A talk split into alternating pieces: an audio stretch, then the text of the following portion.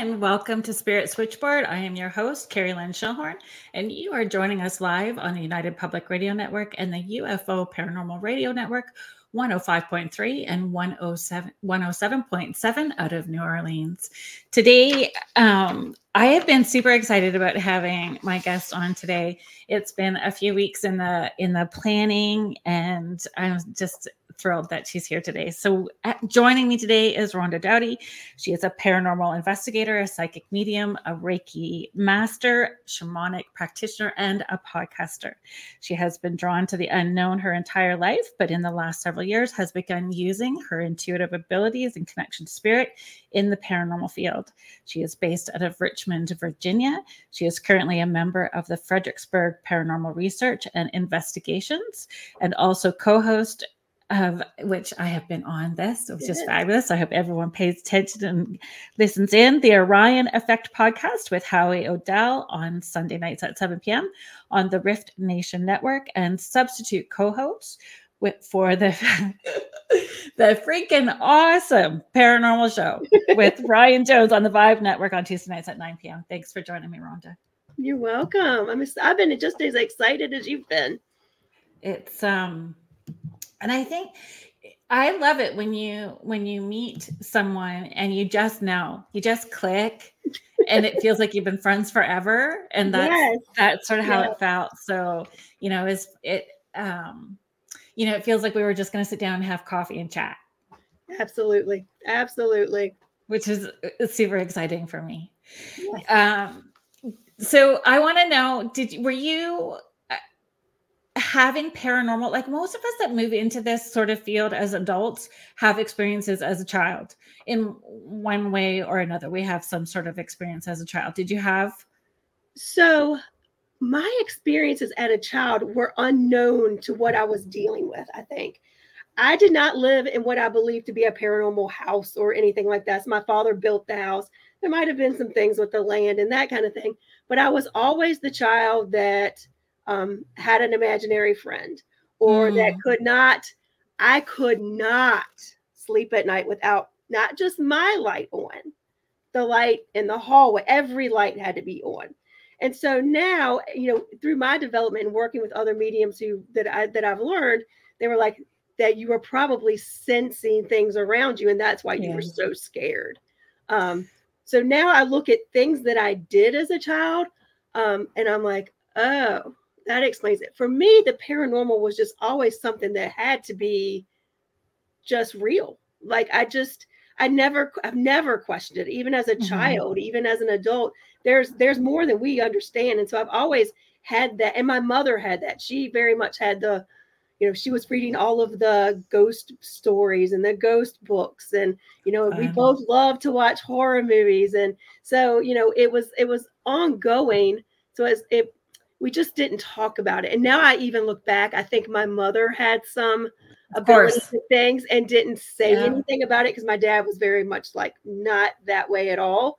Um, but like, you know, I look back now, like when you were a child and you were really sick, she always had a relative in the mountains she would call with some kind of remedy that was weird to Love make it. you feel better. So yeah, so I think it was always there. Of course, my abilities, like uh, the other thing that happens with people who get in the paranormal or have abilities, it comes out based off of some kind of trauma you go through later in life, and then suddenly it's like, boop, there we are. and sometimes plural. Yes. Not just trauma. Yes. trauma yes. plural. Yeah. Absolutely. I just gonna say a quick shout out here. Um, Hi, Catherine and Lois. Hi, Michelle. Thank you for joining us again. And Kim Sage, who is part of your paranormal group. She is my best friend, my my partner in crime, and she's yeah. also on my paranormal team. yeah, and Kim is a medium as well too. Is she, she, is a medium yeah. as well. She is Brilliant. a medium as well, and and so yeah, she's Thanks. one of my. She's one of the ones you call now, like you are, that says, yeah. I know this sounds crazy, but yeah.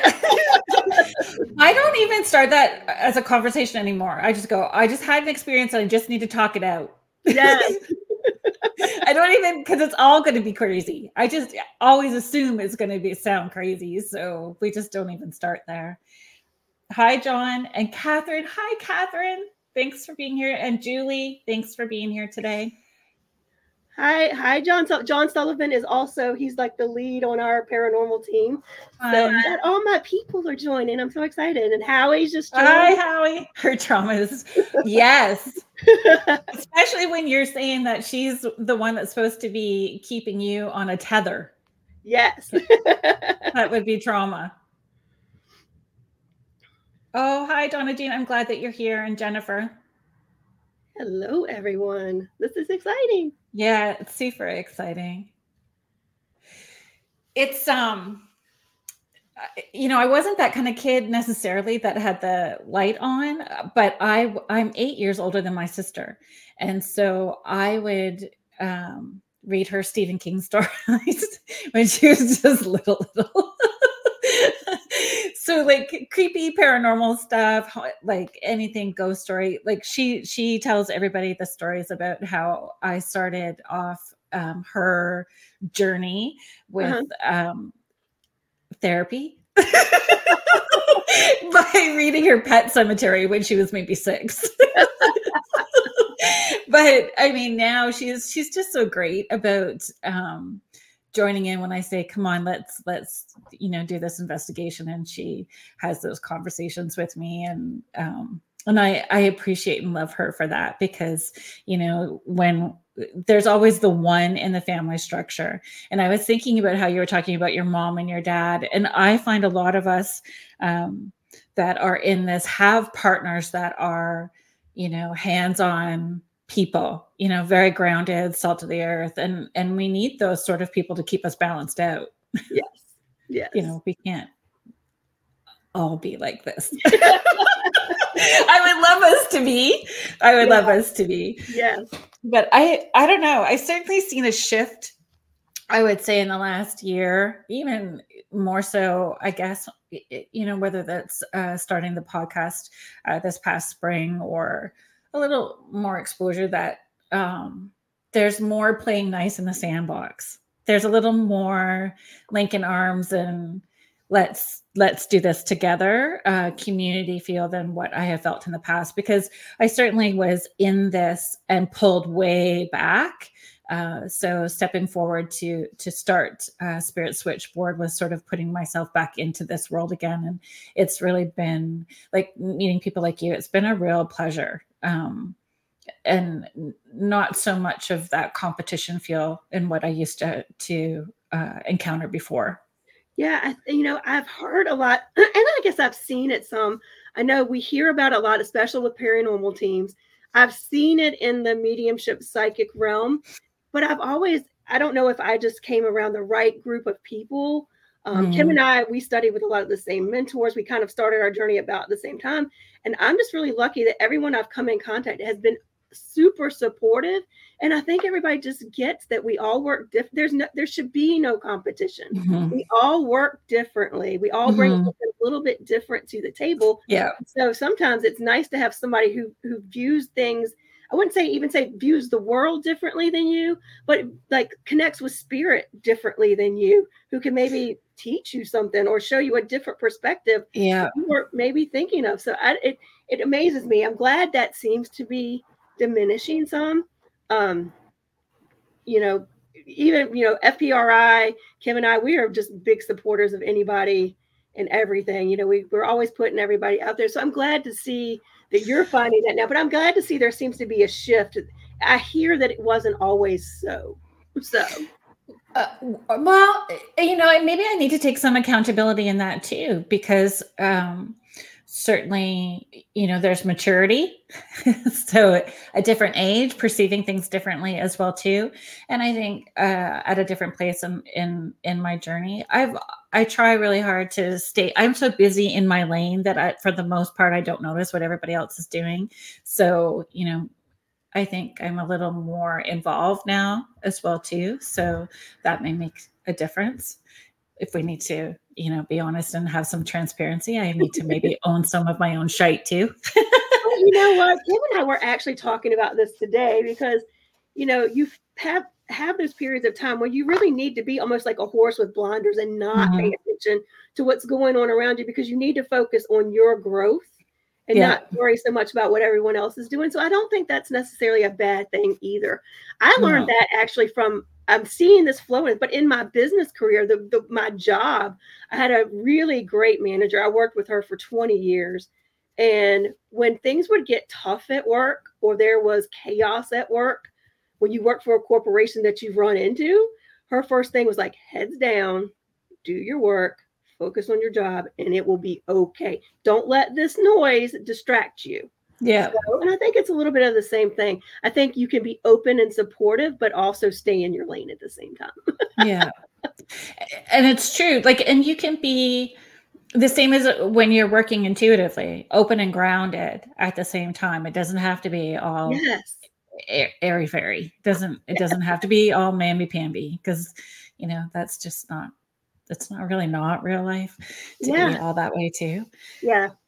But and I I think too our ability changes the more we have accountability with our healing and our growth. So the more uh, we are accountable and understand we have a responsibility to ourselves and everyone around us for that healing journey.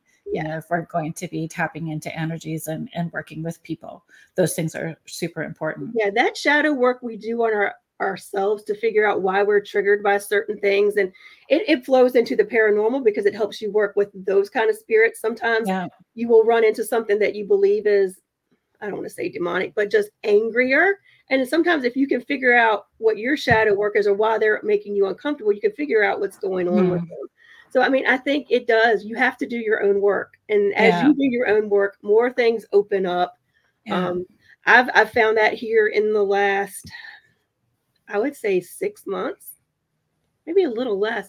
You know, I've always been very clairvoyant or claircognizant. My clairaudience is suddenly going whoosh, mm. where I'm hearing things mm. a lot more than I used to. So you grow. So inside ear or outside ear? Inside ear. Mm. Yeah. And it's um the more that you uh, feel confident and have clarity with certain clairs, and the other clairs just build up afterwards, right? Yeah. yeah. So Ryan is just joining us now. Hi, Hi Ryan. Ryan. And hello, Paul. Ryan, I don't know if you were here earlier. We did a little shout out for the freaking awesome paranormal show. paranormal show. Yeah. yeah. Love it. Um, where what was what? Okay, sorry. I'm just having I'm having an over 50 brain fog moment. so, what were we just talking about? We were talking about, about how, healing and accountability yes, and our clairs. Yes. And our clairs inside ear and outside ear as well too. But I find this this time of year, like people talk about Halloween, the veil is thinning. I don't know why that I I I have to sit and figure out why that phrase irks me, but it just does. I don't know. The veil is thinning, and, and people just spew that out. The veil is thinning. like if you're someone like me, it's never closed. It's never thick. It's just always, always there. You're standing in line at the grocery store, and somebody's dead person's talking to you. So yeah, I mean, I do feel the energy shifts around, for, like just the overall energy, mm-hmm. and it seems like, but between Christmas and New Year's, it shifts. And I don't know if that's the holiday factor you know are all our family members members getting closer to us because it's the holiday time? I don't know what that is. I don't know about you but it has felt really for lack of better term loud like yeah. this holiday like it seems like things are the spirits are a little bit louder than they were before. Yeah. I don't know what's going on with that but this season's been a little bit i don't know I and I don't claim to understand everything. I I don't understand numerology. I have to look stuff up the same as other people. Do you know? Like I don't yeah. understand astrology, all that kind of stuff. But apparently, there's all kinds of like planets that were in retrograde at the same time. There was just a whole lot of stuff going on. But I it it doesn't shift. Um, I don't I don't find it uh, too much different than last year for myself personally, but it's always like from Halloween until the new year it is intense and it builds up closer to Christmas.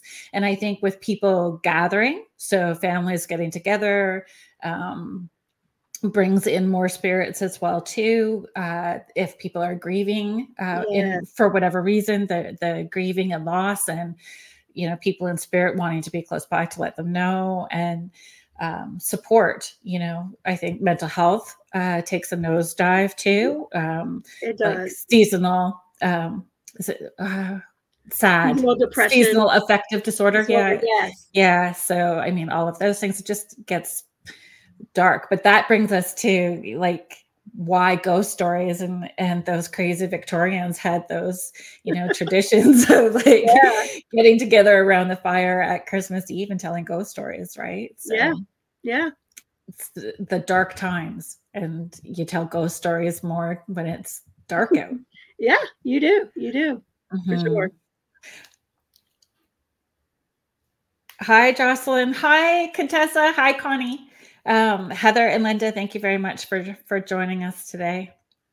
Um, I I listened to I think it was the the Thanksgiving episode with for you and Howie on the Orion effect. Where you were, I think it was Thanksgiving.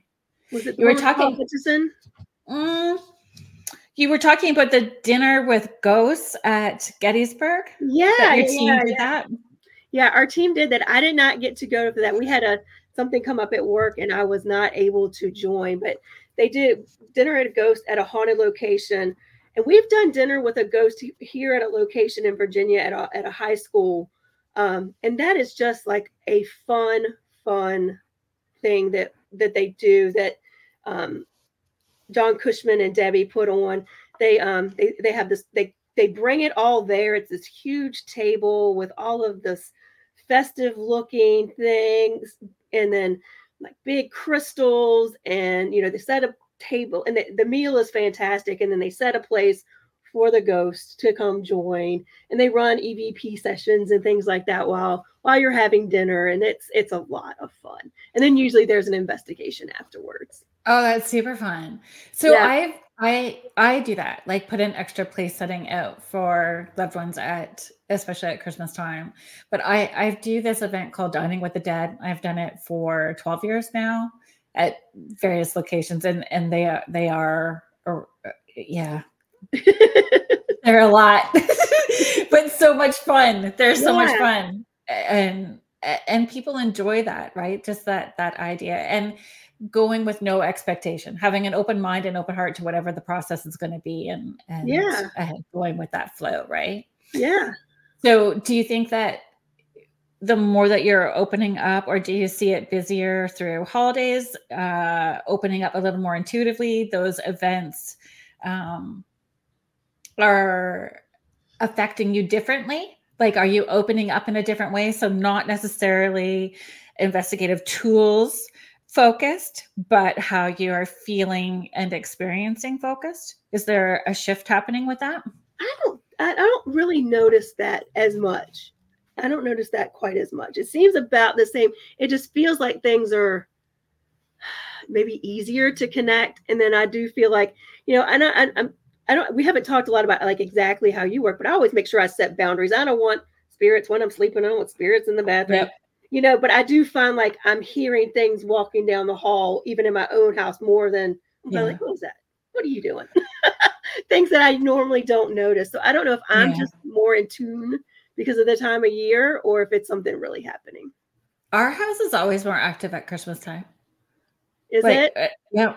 And I don't, I don't, I think it's just the season. That's how I put it. It's the season. I don't, I don't, I have animals that show up in my bathroom, like spirit, pe- animals that are in spirit. You're sitting to go pee, and then all of a sudden there's like a husky howling, like right beside you. like, what the heck is that? and then I start my next session, and, and then like, oh, so you had a husky. You know, you're not the first person I've heard say that animals are coming through more often now recently, Wow.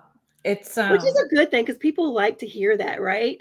yeah. They they you know they love to hear from their loved ones, but they like to hear too that that you know their their childhood dog is around them or yeah. Animals like have always sort of come in for me. Oh, you see owls, how I yes, me too.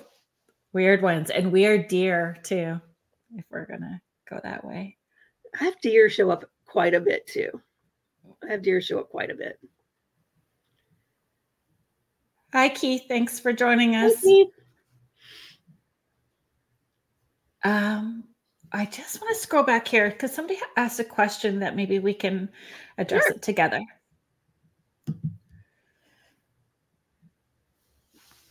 Linda is just asking if we start seeing people who have passed, but if it doesn't happen all the time, is there a way to open up more? A lot of it's about your intention as well too. Some of it is about where you are, like what your experience is in that moment because sometimes it's really just about letting you know that you're being seen, heard and supported, right? So, you know, making sure that you understand what's going on in that moment yeah, I would agree with that. I think setting the intention. I had a friend recently reach out to me and she said, You know, I'm suddenly seeing something in my kitchen a lot. And I don't know if it's a family member or a passer through. And I said, You know, walk in your kitchen when nobody's around if you feel more comfortable and actually just kind of say, I don't know if you're a family member or someone just passing through. I yeah. can't quite catch you. If you're a family member, you know, do it again here soon. And if you're not a family member, don't so that I can determine who you are. yeah. And I, I believe if you say it, you claim it. So if you say it, you claim it, you know, yeah. it, it makes it a little, little more real for you. And then being clear about, um, asking in a way for you to see, hear, feel, or know in the best way that works for you. Yes. Because they may be giving you all these very subtle signs, but you're so busy in your life that you're missing the subtle cues with it. So you know making sure that you understand how to do the dance with them. You're setting those boundaries in in how it feels comfortable for you. I've also encouraged people like to make a date with them. So like you know every day all week when you walk by their photo hey don't forget you and me saturday night got a date. that's a good idea. That's and, a really good idea. Being very clear because then it's putting you into a routine of pausing and getting into that quiet mental space opening up before you you connect uh, whether you do it during dream time or meditation but setting up uh, yeah and i think that's the other time if you think you're connecting with your spirits or you're seeing something do start that meditation practice if you're not doing it. It's not always easy when you start but kind of um start slow even if you're just doing body scans to start five minute little body scans to start like just listening and hearing more. That's like ideal. It'll help you yeah. get there. And not com- like um not comparing yourself to somebody else. So the coulda, shoulda, woulda, I need to be here. Like you just start to hold your breath and you shut everything down. So the more you breathe into it. I one of the other things I teach people too. I, if we're, we're in this, so might as well just go all the way in, right? yeah, sure. Um, like make sure you start your day with gratitude. So grateful that I had a bed to sleep in, grateful I got food grateful. And um, taking that deep breath and and just doing that pause and asking what your spirit needs today and you start to if you did that for 2 weeks you'll hear an answer before you're done asking the question so you understand what your intuitive voice how it works for you yeah. are you seeing, hearing, and feeling? So when you have a weird experience like that, you can ask them to pull up closer so that you can connect with their energy. So you can ask that question Is this my stuff, stuff and spirit? If this is you, can you pull up closer? Like just learning how to do that pause. And, and that's helpful as well, too. Howie is just asking How do you guys feel about people you may see that haven't passed yet? I think this is the second part of it in spirit form, to be clear. Hmm. So, I'm. Are you asking? So, I, I always have like a thousand more questions. So I I, ha- I have some more questions to that. I kind of do about that one too because I don't so, know that I've seen a spirit of somebody who I haven't seen a spirit of someone. I've worked with hmm. people who weren't on spirit yet, but they had other things going on. Maybe they were in the midst of passing or they were dementia or something like that, which will give the feel that they're not here. Yeah. so anyone nonverbal. Yes. So I can tap into people that are nonverbal. So whether it's disabilities or um, yes. neurological things as well too. So uh, yep, coma as well too. So people that are in that space because they're kind of one foot over, one foot here. And Yes. people with nonverbal, uh, especially in the autism spectrum, which is, uh, uh, I have a personal connection uh, in, in that community as well too. So, yeah, they just seem to communicate differently on those higher vibrations as well. Yes. I'm not sure if that's what you were asking, Howie. If you want to go further with that.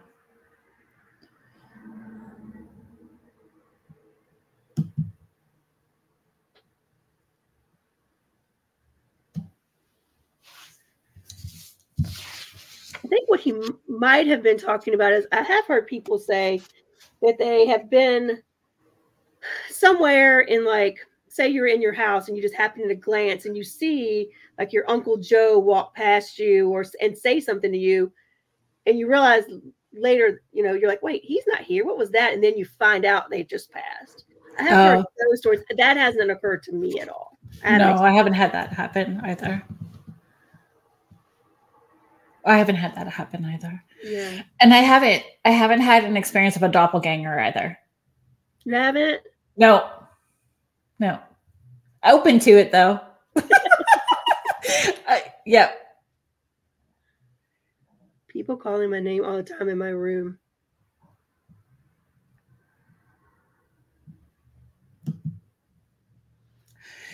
Yeah, I, I would not have patience for that. Yeah, no. I would be very clear that my divine team is protecting all corners of my space and and uh they are not allowed to to to be in my space to touch me, bother me, talk to me while I'm sleeping. They can hang out somewhere else until I get up in the morning.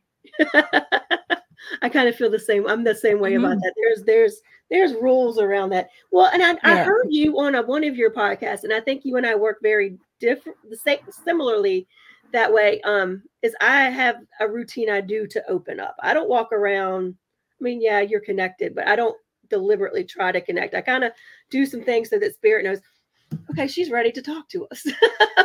you know, I kind of open up, if you will. So Mm. Sugar is just saying, I, I have to tell you, I used to have a Rottweiler um, dog, a Rottweiler puppy, a female, and her name was Sugar. Aw. Sugar, she was sweet. I see people all the time, but the ones that won't show me who they are drive me nuts. Maybe you need to figure out why they're not showing you. You know, there's a specific reason why they're not showing you. If it's something that you need to learn about how you intuitively work, because there'll be a theme to it that you'll eventually figure out that theme is to and to why Yeah. it, it's happening that way. So then you'll know, okay, this is happening. They're not showing me, so I know this is what I'm about to get into.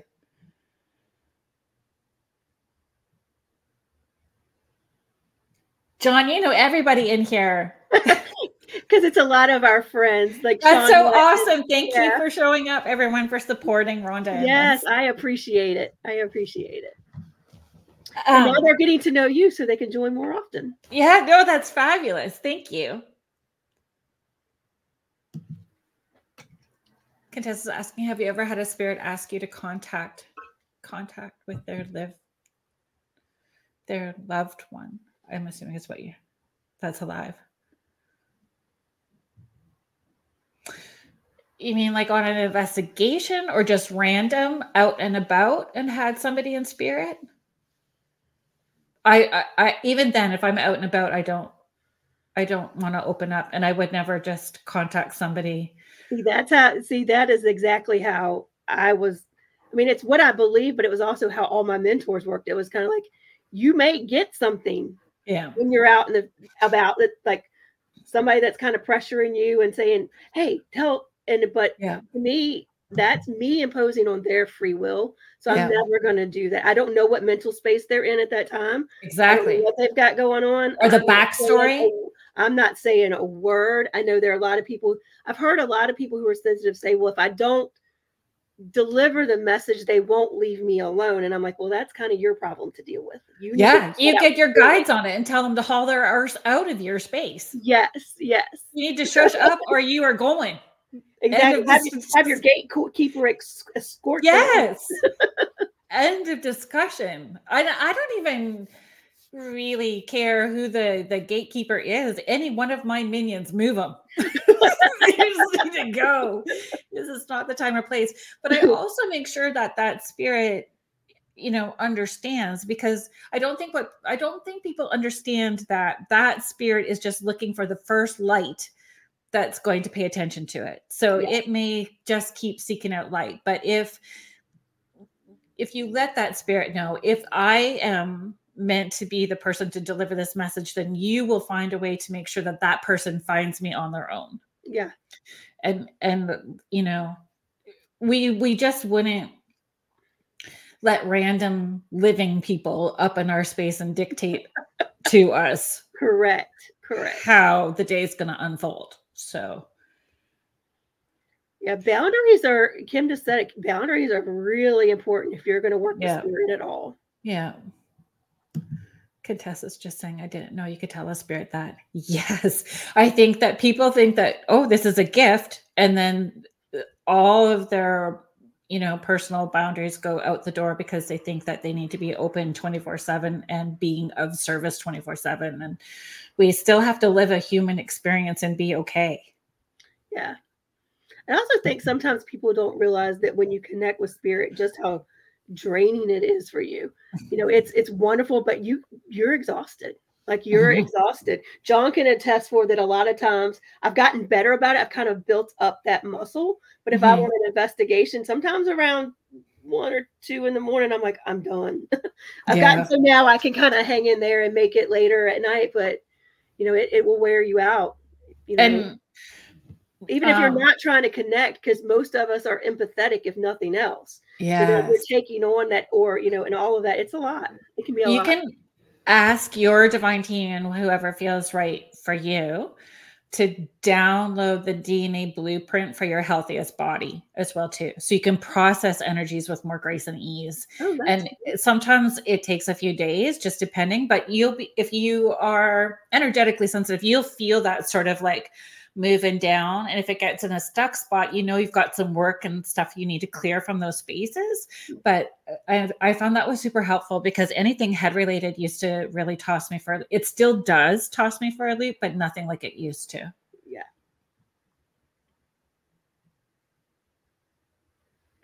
Howie says you uh you put so much out you put out so much she puts out so much in her during the time she burns in the evening time? I've gotten better about it. It's taken a while. It's taken a while. You know, I've never investigated regularly until I joined FPRI, which has just been in the last year. So I was doing investigations, public investigations here and there, but the last few times I've been able to hang in there till like five in the morning. So good for you. I promise that every time, but I'm getting there. So good for you. Linda uh, Nelson is just saying, I like being able to have boundaries. I was concerned if we tell them we need to sleep that they might stop comping. Um, and I I understand that fear, but you need to re- to remember as well too that um, we're thinking human terms, and where they are, they're not thinking from an ego space. It's really from that unconditional space so that it's not angry or resentful or frustrated. It does they don't have those same sort of um, emotions if it's somebody that's crossed over that way. And i think if they understand that you're willing to talk to them on the mm-hmm. right time they'll they're they're pretty i mean we say that a lot in, in investigations. I know john and howie both have heard me say that you know people will be afraid that you know they'll you know they won't leave them alone or they'll follow them if you tell them to stay they'll stay they're yeah. not going to follow you if they know you don't want them to yeah most of them won't and and for children too I talk about this a lot. My daughter is 26 now, but when she was in grade four, so whatever age that is, I don't know how old they are in grade four, 10, something yeah. like that. Yeah. Um, the school that she was at was, uh, you know, if you looked at a crossroad, so those four corners of a crossroad. So the elementary school uh, was on one corner, mausoleums were on one corner, children's cemetery on the kitty corner, and then like the regular uh, Catholic plot you know, was on the opposite corner. So this elementary school surrounded by cemeteries. And she was like, Mom, they just hound me all the time. And like, you tell them I am here to learn. You are not to bother me. And if you need me, my mom and I will come on Saturday. So, same thing, setting the rules and boundaries and making a date. Uh, for when it's convenient for you. Because if you don't set those rules and boundaries, they think what they're doing is working. So they just keep doing more of it. So yeah. you you you have to be pretty clear about what works for you. And the same as changing what they look like. Like if you have a guide coming in that kind of it creeps you out in some way, like how they're presenting, you can tell them, switch it up. this is not working for me. yeah, I mean, you just have to figure out what's work. Uh, you know, yeah. People, some like people you I've worked with, you know, they get very upset that they're they can't tell what their guide looks like. I'm like, as long as you can feel who they are, they don't have to give you their names. That it That's, doesn't matter. As it really doesn't. them and they how they feel, you're fine. But yeah, you yeah. can. I tell people think about when if you if not everybody is a meat eater, so I'm not not trying to offend anybody, but if you you are a meat eater and you have your turkey coma on the couch but you recognize which kid or which family member is walking into the space while you have your pants undone in your turkey coma on the couch. you know the energy of that person just because you're connected to them. So you will eventually learn all those different vibrations of who yeah. these different people are and and the more that you practice and it's a practice and it's a journey so the more that muscle builds the more you don't care like i Uh, I tell people my least favorite question to get asked in a session is what's my spirit guide's name? I'm like, how would you even know if I was lying? So I tell, I'm very open about it. I tell everybody their spirit guide's name is Bob. So when I started the the connecting with your guides course, that's what I called it. Who's your Bob? Who's Bob? That's something that people ask all the time. You know, you got to, yeah, they always ask, what's my guide's name or what do they look like? Or who is my guide? And it's like, you kind of got to go, I can give you the tools to go figure that out yourself. exactly. and, and, uh, um, don't give your power away to somebody else. Don't give your power away to somebody else to tell you who your team is ask for the tools so you can lean in and feel more empowered in making that connection right? So yeah. you know i i always worry like oh you just asked me to tell you all of that. Where else do you give your power away? That's where my head goes like no no no no no no, it's just, it's so not good. Um uh, christmas traditions do you have any traditions that you've carried forward um, as a kid ones that you have evolved, shifted, changed. I just had Jeff Belanger on, and we we had that conversation about uh, Christmas traditions. You know, really, no. I've always been able to make Christmas very much mine, and the reason being is like both of my parents were very easygoing in that aspect um, even with Thanksgiving, my dad was a hunter, so we never knew when Thanksgiving dinner was going to be. We just made it and ate it, me and my mom, whenever we felt like it, you know, or whoever popped in. So Christmas was always, you know, there's standard things like you fix for dinner and things like that, or things that people want you to fix for dinner, but there's nothing. I will say I actually kind of enjoy that. I have nothing that's like set in stone that has to be for Christmas. Christmas, mm. I just mm. kind of like to be whatever, whatever brings, brings. That's fun. I I think um, I don't know if I really I had a lot of set traditions when my children were small.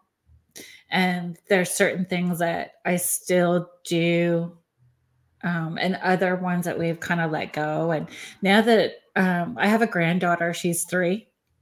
And oh, uh, yeah, it's a lot of fun. So she calls me Queenie. That's, I like that. Oh yeah, it's a lot of fun. Everybody needs to adopt it. Everybody needs to be a queenie. So she she calls me Queenie, and um, so some of those things like putting out reindeer food and you know those things we get to to start start again as far as those traditions. And I think the only one that was super meaningful that I try to, to continue was I used to read to my kids all the time. Like uh, uh, they would all come up on my bed. I was a single parent forever. So they would all climb up on my bed and I was reading um, The Lion, the Witch, and the Wardrobe. So the mm-hmm. Chronicles of Narnia.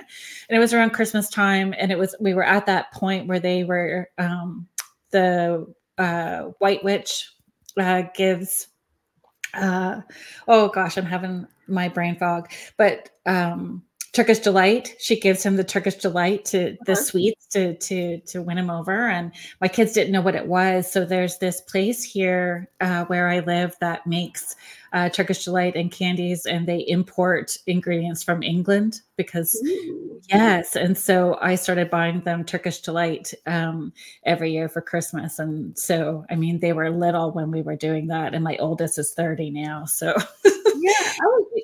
I was the only thing that we ever did, we always went riding around looking at Christmas lights. I grew mm-hmm. up way out in the country, so I did too. We're very like separated from each other. Yeah. So we would go into town and go ride around and looking at houses decorated and things like yeah. that. We did do that every year. That's how that's how I grew up too. I like in the middle of nowhere. Pretty much. middle of nowhere. Yeah, yeah. so fun. Like snowmobiles to get you out of like if you're stuck in the snow for three days because there's no power and the roads aren't cleared. See, we didn't. We don't have to have that because we only get a couple of good snows every couple mm-hmm. of years. We get the really good ones. But right. I can remember my dad like it'd be like six o'clock. He's like, "You want to go ride out and see if you're going to school tomorrow?" we go ride around in his truck and see how bad the roads were to see if I had to go to school the next day.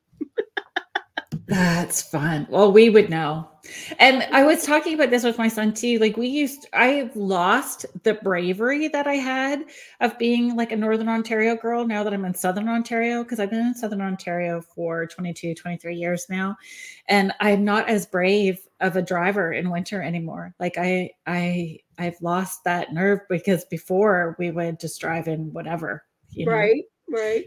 I don't do that anymore. Cheryl's just saying, I love looking at Christmas lights. Did that last night with my 87. And but this is part of it. We we seek the light when it's darker. We yep. seek the light when it's dark. And that's why the Christmas lights bring everybody joy. You know, they do. So much so Kim Kim has actually decided she's leaving her tree up all year. so that and just decorate it for season so she has the lights. So that's the tree that's behind me. I leave it up all the time too. There'll be Valentine hearts on it soon. I do all that kind of stuff. I'm just gonna move this person. So just give me oh, one yes. second. Oh, oh, that's fun. We'll do this quick.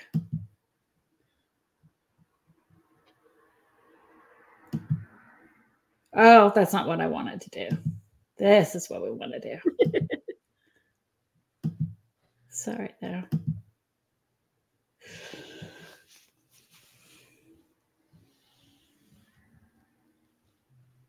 Um, I don't know why I keep doing that, but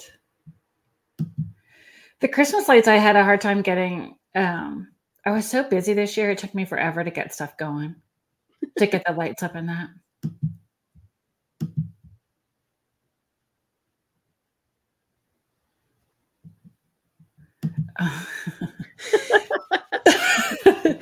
Donna Jean saying, Kerrilynn, unfortunately, I think as we get older and closer to death ourselves, I think we're a little less inclined to risk our lives on crappy roads. Yeah. As a kid, though, when you're going to your Christmas concert and you're all dressed up and you, you got your snowsuit over it, you're still excited about going to. Yeah. Like, well, I, mean, think about, I think about all the things that I was not scared of as a child, like standing literally on top of monkey bars, not scared.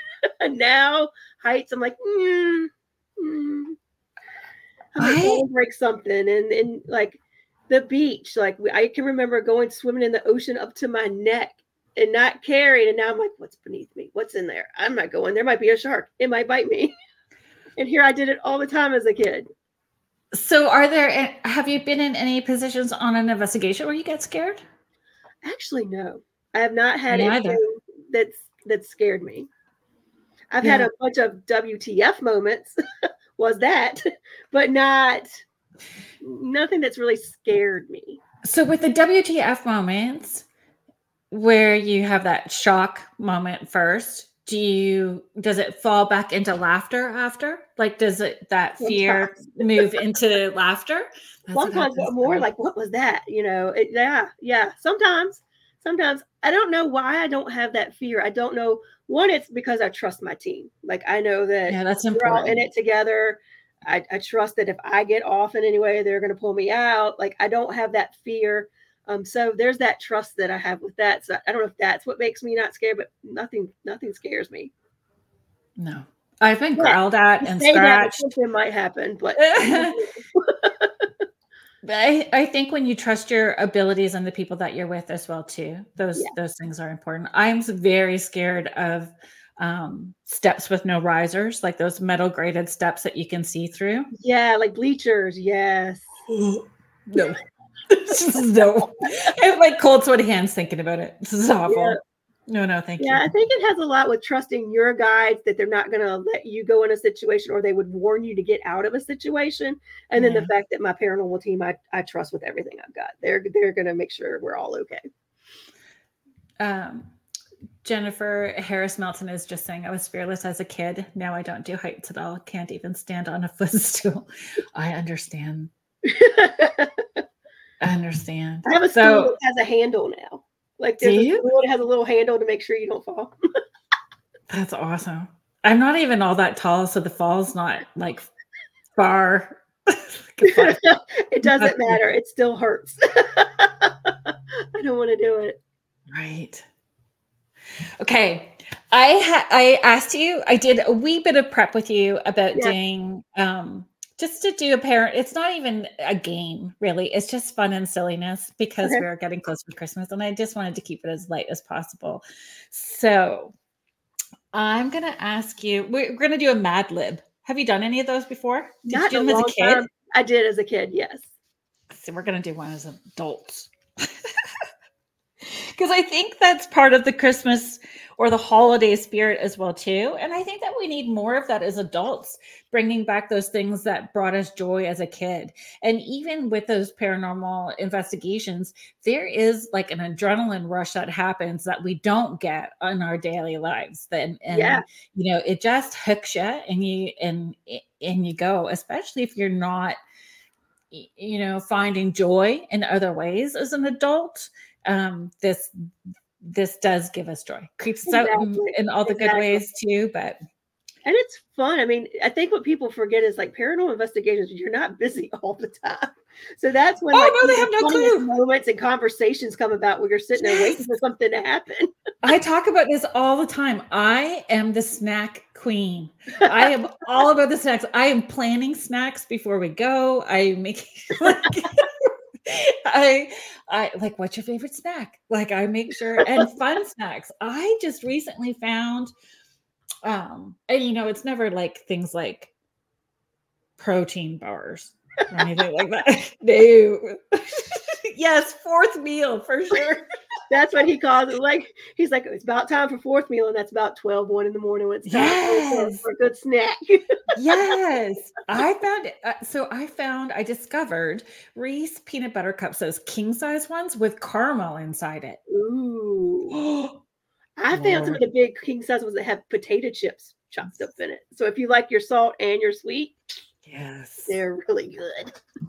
Yes. Michelle is just sharing, I'm not athletic enough to be an adrenaline junkie. That's why I think I'd like to try out paranormal investigating. It should be just right for me. Yes.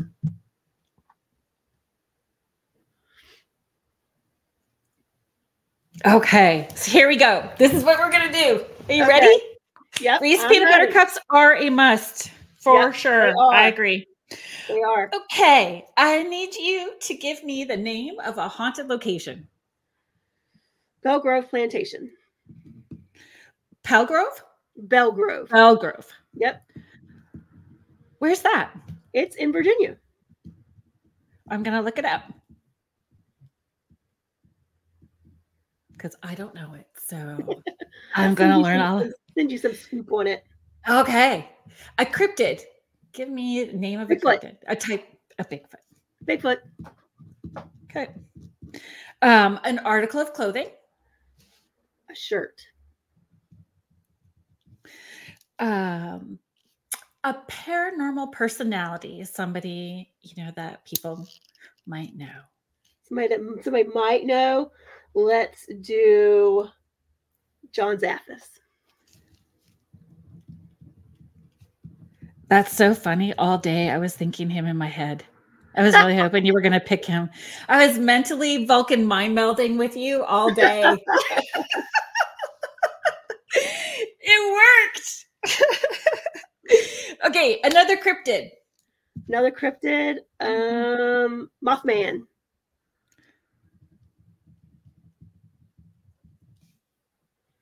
A type of candy. Reese cups.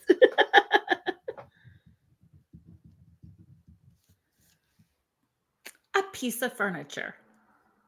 A sofa. A type of vehicle. A Jeep. You've got an awesome Jeep, don't you? I have a couple. I have two. You have two? Yeah. I have a more luxury one and then I have my Wrangler. Yeah. That's fun. Yeah, I have a PT Cruiser. Everyone Oh, tells me it looks like a hearse. Mini hearses. I'm all right with that. I would love a hearse, actually. Um, an animal. A dog.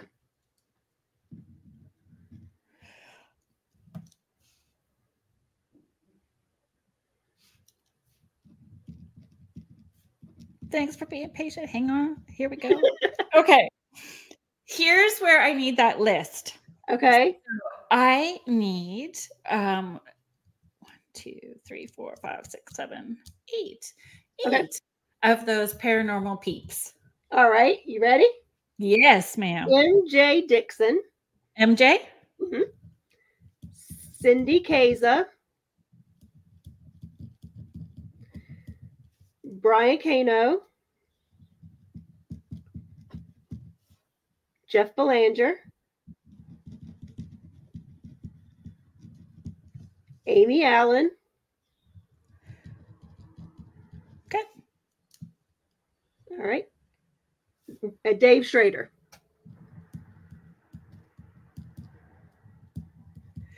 We uh, we are thank you for asking ward we are uh, you just gotta hang on tight just a couple more minutes and then i'm gonna put all of these into something and read it out to you she's giving me um we're gonna do a mad lib so we're gonna do like a paranormal christmas mad lib mashup i need to, actually two more Two we more. can put john sullivan in here I'm gonna say put you put howie John, in. Sul- put John Sullivan and put Howie in there. okay John's like, wait, this is your interview, not mine. Yeah, no, we're all in this together.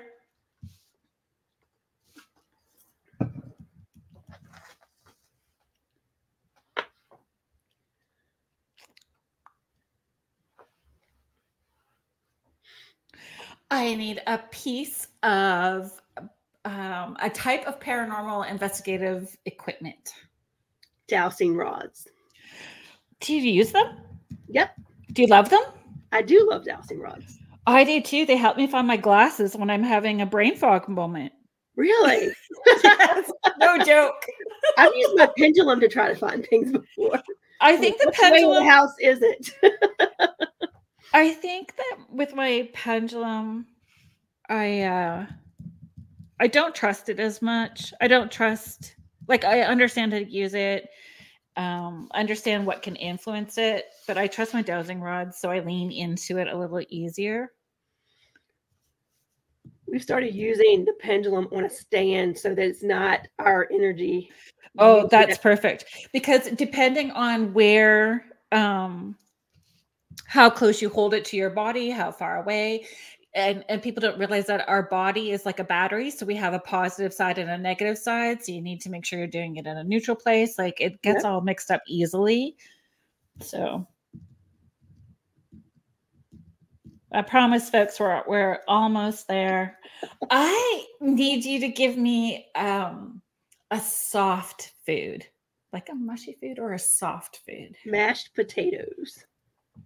So that's comfort food for me. Mashed potatoes. Me too. Big side of gravy on it, and I'm content. And I could have that as a meal. right? we had um poutine for dinner, so but it was like shawarma poutine. So we had like chicken shawarma on it. Ooh, I love chicken shawarma. yeah, so it was like chicken shawarma on the top, and then fries and gravy and cheese curds underneath. Nice. That's some comfort food right there. I That's don't even know why I I get it, and it's this huge package, and I eat less than a third of it. That's about as much as I can handle. Is is about a third, and I wake up, and then my eighteen year old has ate it through the night. He's finished it through the night. I need a body part, please. Nose. Okay. This sounds like it's gonna be very interesting. okay, let me come back to you. Okay. Okay, folks, are you all ready? I'm going to read you a story. Get all comfy. Get your blankets and your pillows. Get your popcorn and snackies. Oh, that's fun, Leslie, that you're picking up on nose. Okay, here we go. Twas the night before Christmas when all through the Belle Grove plantation, not a creature was stirring, not even a Bigfoot. The shirts were hung by the chimney with care in hopes that John Zaffis soon would be there. the Mothmen were nestled all snug in their beds, while visions of Reese cups danced in their heads. And Mamma in her kerchief and I in my cap had just settled our brains for a long winter's nap. When out on the lawn there arose such a clatter, I sprang from my sofa to see what was the matter. That's actually like a true fact for me. me and the dogs on the sofa. Away to the window I flew like a flash, tore open the shutters and threw up the sash. The moon on the breast of the new fallen snow gave a luster of midday to objects below. When what to my wondering eyes did appear but a miniature jeep and eight tiny dogs.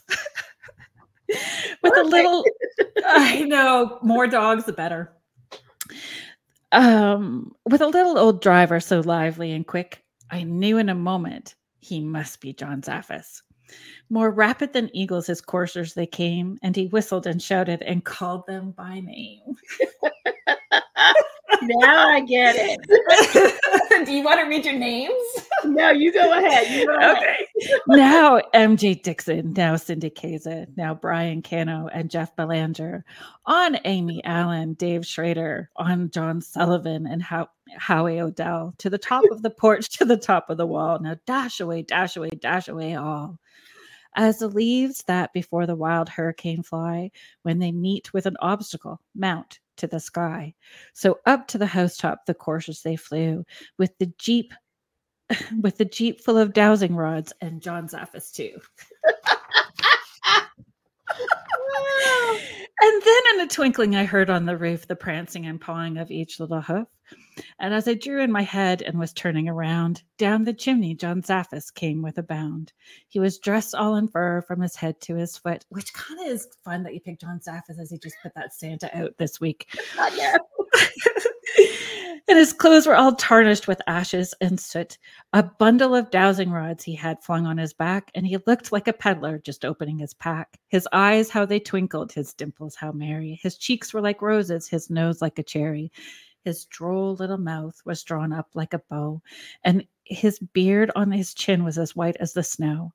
The stump of a pipe he held in his teeth, and the smoke it encircled his head like a wreath. He had a broad face and a little round belly that shook when he laughed like a bowl full of mashed potatoes. he was chubby and plump, a right jolly old elf, and I laughed when I saw him in spite of myself. A wink of his eye and a twist of his head soon gave me to know I had nothing to dread. He spoke not a word, but went straight to his work and filled all the shirts, then turned with a jerk, laying his nose aside of his nose. and giving a nod up the chimney he rose. He sprang to his jeep, to his team gave a whistle, and away they all flew like the down of a thistle. But I heard him exclaim ere he drove out of sight, Happy Christmas to all, and to all a good night. That's funny. Yes, just it was about fun. I just wanted to be fun. And it was it was fun putting it together too, right? Like Yeah. you can do so many different things, but I think we forget to have sometimes, you know, just that silly fun, right? Yep. I keep trying to coax my kids into doing um like the minute to win it games. Have you seen it? Have Yeah, you seen yeah, all yeah. those? Yep, I just think yep. that would be fun, but they don't. So we end up doing what did we do last year? Those like haunted um like you have to solve the murders.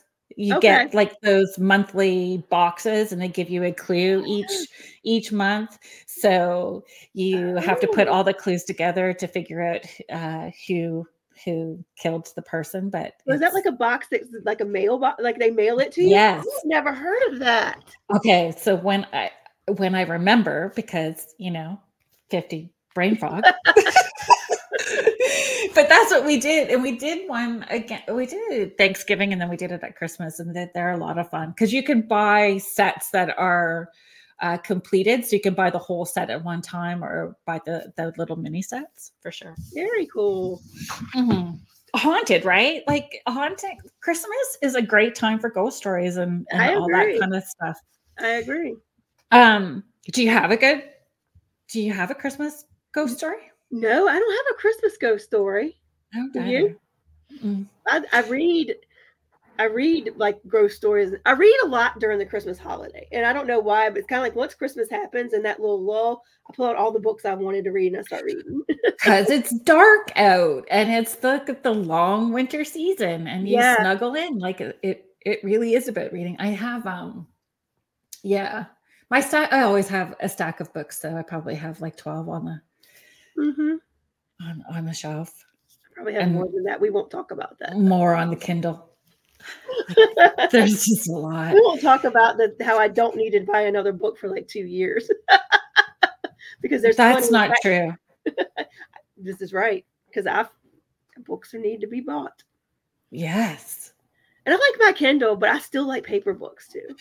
I I do and I don't. I think that um I'm making myself sound so old and I'm I'm really not, but I do have arthritis in my in my hand. So I find depending on the size of the book, like um I had Rebecca uh, Pittman on a, a few weeks ago. She she just uh, finished a book, or she pu- she didn't just finish a book. Uh, she published a book about um, oh my gosh, uh, no, uh, honestly, listen, Lizzie. Borden. Lizzie Borden? Okay. Yes, and it is Ooh. it is uh, it's fabulous. Like I can't I can't put it down, but it is the size of a doorstop. It is thick, thick, thick, thick, and Ooh. I I'm have been have to- reading on the As I said, I'm not going to buy any books. I might order that one. it's brilliant, and she also has a Lizzie Borden game. Lizzie Borden game.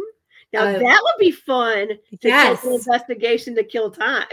We could play the Lizzie Borden game. yes, look into it because she doesn't ship to Canada yet, but I need to find a way. I talked, I tried to talk her into finding a way for me to have the Lizzie Borden game.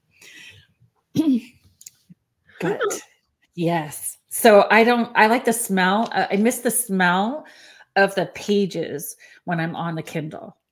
Like, Yeah, I like my Kindle when I travel, and I haven't had to travel for work as much as I used to because once COVID happened, we I used to travel like once or twice a month for work. So I always like to have my Kindle because then I don't have as much to carry. Um, Yeah. but when I'm home, I don't mind having the paper books. But I was even then, I'd have my Kindle full of books, and as I'm going through the airport, because you know there's like a bookstore on every. so here I am taking pictures of other books I want to buy. so I don't have to remember the names. That's how I am. That's how I am too. I had um I I stepped into it, so we're just gonna keep rolling with it. I had a, a first date that was just a date. Um, and that's where I asked uh, to connect with that person was was at a bookstore. That's a good idea. Yeah. You go choose a book. I'm going to choose a book, and then we'll grab a coffee and we'll we'll sit and That's a cool idea. talk about it. Yeah, books are fabulous. Yep. Books are fabulous. I found a couple of creepy ghost stories, like Christmas ghost stories, if you want to hear them. I do. I do. I didn't really have any creepy ghost stories either, but I mean, as as a kid, I was more scared of the Christmas movies than I was of like the Halloween scary movies. Because the Halloween scary movies, I knew that there was I could laugh at them, Right. like because I could put myself into. They must have had a lot of fun putting those scenes together. Like I would have laughed my butt off when we were done those sort of like horror movie scenes, but the Christmas movies like It's a Wonderful Life or It's a Christmas Carol, those ones were like, maybe I'm They're a kinda bad person. Am I gonna, They're kind of dark. yeah, do I get to go to heaven? Am I gonna be haunted? Are people really watching me? Which, I mean, yeah, I mean, you do have spirits watching. Oh, yeah, it's Black Christmas. For sure. Have you seen that? No. It's a horror movie. Oh, all right, let me write that one down too. It's an older one too. But no, like they are. They. I mean, I always there's some dark Christmas movies. There's some that aren't, but there really are. Like the, I guess the, the older ones can be quite not all jolly and merry. That's for sure. No, no, not at all. Yeah, I'm I'm a horror movie fan too. I don't know if you guys follow me on social media at all today. I posted this little meme of Hannibal Lecter behind um, Clarice the the doe from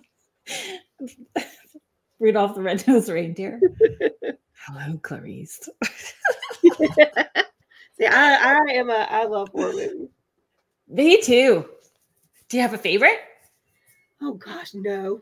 I I like you know what? I think one of my favorite ones, and it's old. It was like one of the ones I remember watching as a teenager with some of my friends because it was scary, but then it it got it was funny at the end when you realize what was going on. It was called April Fool's Day. Oh, I haven't seen that. And it was really good. It was really good.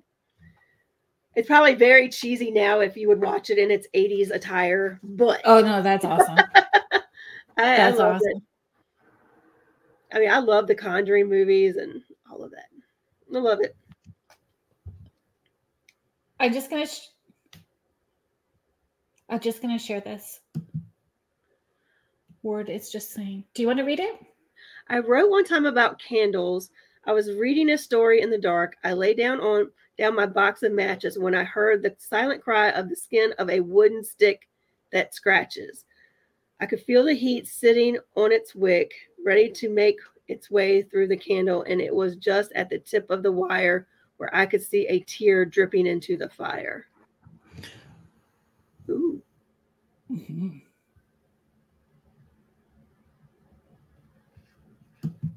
Thank you for sharing that. Yeah. Um, you know what I found? I I actually didn't find any Christmas uh ghost like stories for Canada. like I Right. don't know. There's just I don't know if it's just because we're a baby country, so we have less going on, or I just wasn't digging in the right Reddit threads. I don't I don't know, but there's like so many more in the UK if you're looking right Yeah. So more in the UK. I just gonna do another quick shout out. So if you are just joining us here, you are listening to Spirit Switchboard. I'm your host, Kerrilynn Shellhorn, and you are listening to us live on the United Public Radio Network and the UFO Paranormal Radio Network 105.3 and 107.7 out of New Orleans. Um, and I'm just chatting with my friend and colleague, Rhonda Doughty. Um, so yeah, the ones that I found, oh, you know what? it was? Oh, the ghostly beggar children. I mean, right there just sounds not Ghostly nice. beggar children. Ghostly beggar children.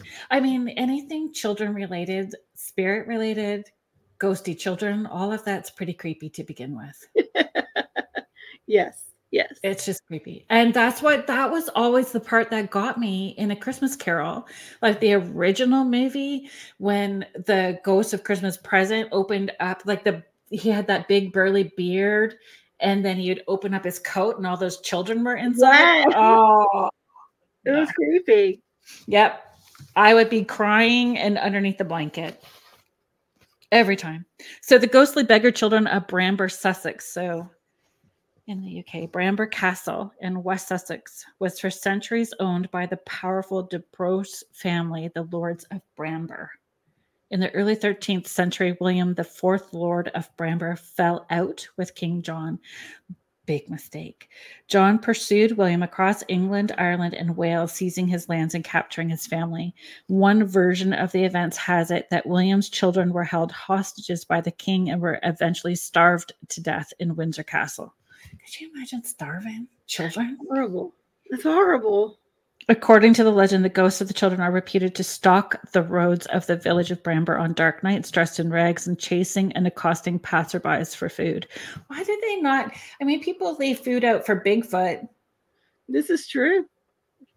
You know, if you know that they're haunting for food, can you not just leave something out and bypass the haunting part and just go, hey, I'm sorry, that was awful? Here's some Here's a cheeseburger and fries. right.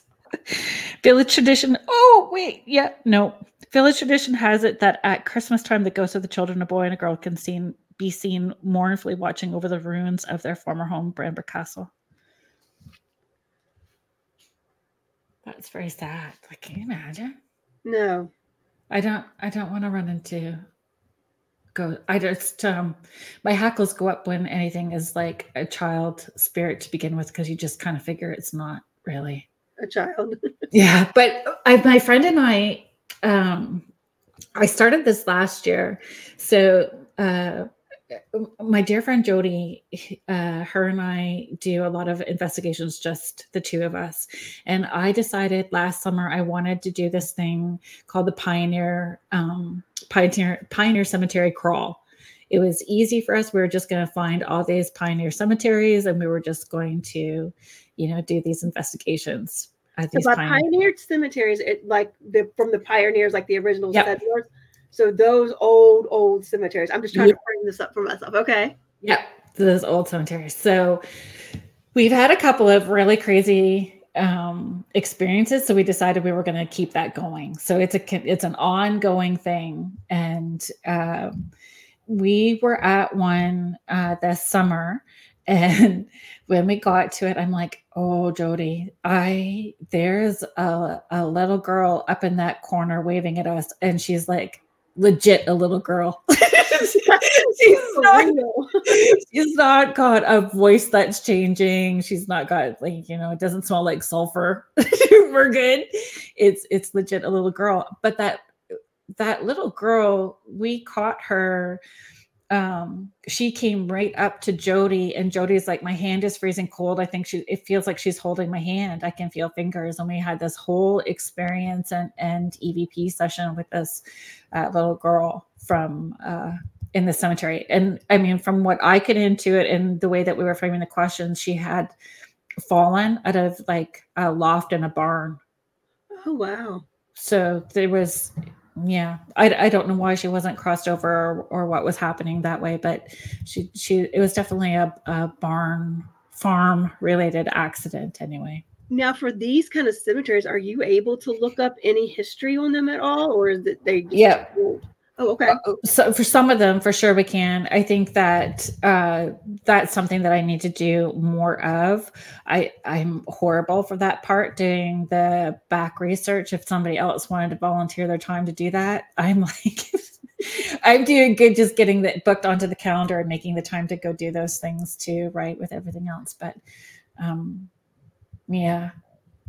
Talk about a good book that could make though, with all of what you're seeing and all of those. That'd be really cool. we we have a couple of um cemeteries that i don't it's i don't even want to bring people there because we've brought people there and you legit feel sick like they make you feel sick so that you do that you leave and uh we the last time we went we brought whiskey we thought well let's let's offer them up and drink and see if he'll hang out with us for a wee bit and see if he'll be nicer to us. But he like swears at us and everything. He's he's not a, a friendly dude that is taking over that that cemetery for sure. Not liking it. um, I'm just gonna bring this up. Yeah. So the um, so it's uh, Shane and Tammy Johnings. Uh, we've had a few members of the family pass on Christmas or just before and after. Any reason why deaths happen in clusters like that and around the holidays? I ha- I have some thoughts. Do you want to share your you know, thoughts? I don't have any. I would like to hear your thoughts on it because it is something I notice, Mhm. and I wonder, do I just notice it more because it's the holidays? But it always does seem like there are deaths and tragedies like right before major holidays. Um, Mhm. and then you know unfortunately that kind of embeds in the mind of the person who experienced the loss right like Mhm. those holidays aren't always the same so what do you what do you think about that i'm curious I mean, I can I can only share from my experience and from my observations, right? From sessions that I've had or uh, conversations with clients. So just an observation um, that uh, it's a it's a way of honoring uh, honoring them and remembering them as well too. It's not meant to um, uh, put you in uh, a low mental space or to take away from that holiday, but you know they want you to. Um, it's high energetic time. Uh, it's uh, yeah a way for you to to remember and honor them when everybody's already going to be together you know like everybody's coming together so you can share stories about them reminisce about them uh, and it's that that coming together to lift you up. And they pull in in those time periods like when everybody's pulling together you are raising that vibrational level where it's easier for them to pop in. Um, so that's why you would you, you might have those aha moments those memories that just plop in out of nowhere um, like when you're at the grocery store buying food for Mhm. everybody. Mhm. and and that's them letting you know that they're around. Well you know what? I'm going to share a story if you don't mind because that, yeah please do. brings something to to my forefront. Um, when my father passed he'd been in hospice probably a good five almost six months before he passed but i was with him one weekend and he said when's mother's day. And i was like it's next sunday he said are you sure about that i said i'm sure and it to the point he, we actually asked the aide at the hospice space to go get the calendar he's like Kathy, which is my sister, your sister will be in town that weekend. I said, Yeah, I'm sure she will come see her mom. She's my half sister. I'm sure she'll come in for mom. He said, he said, Yes, she'll be here that weekend.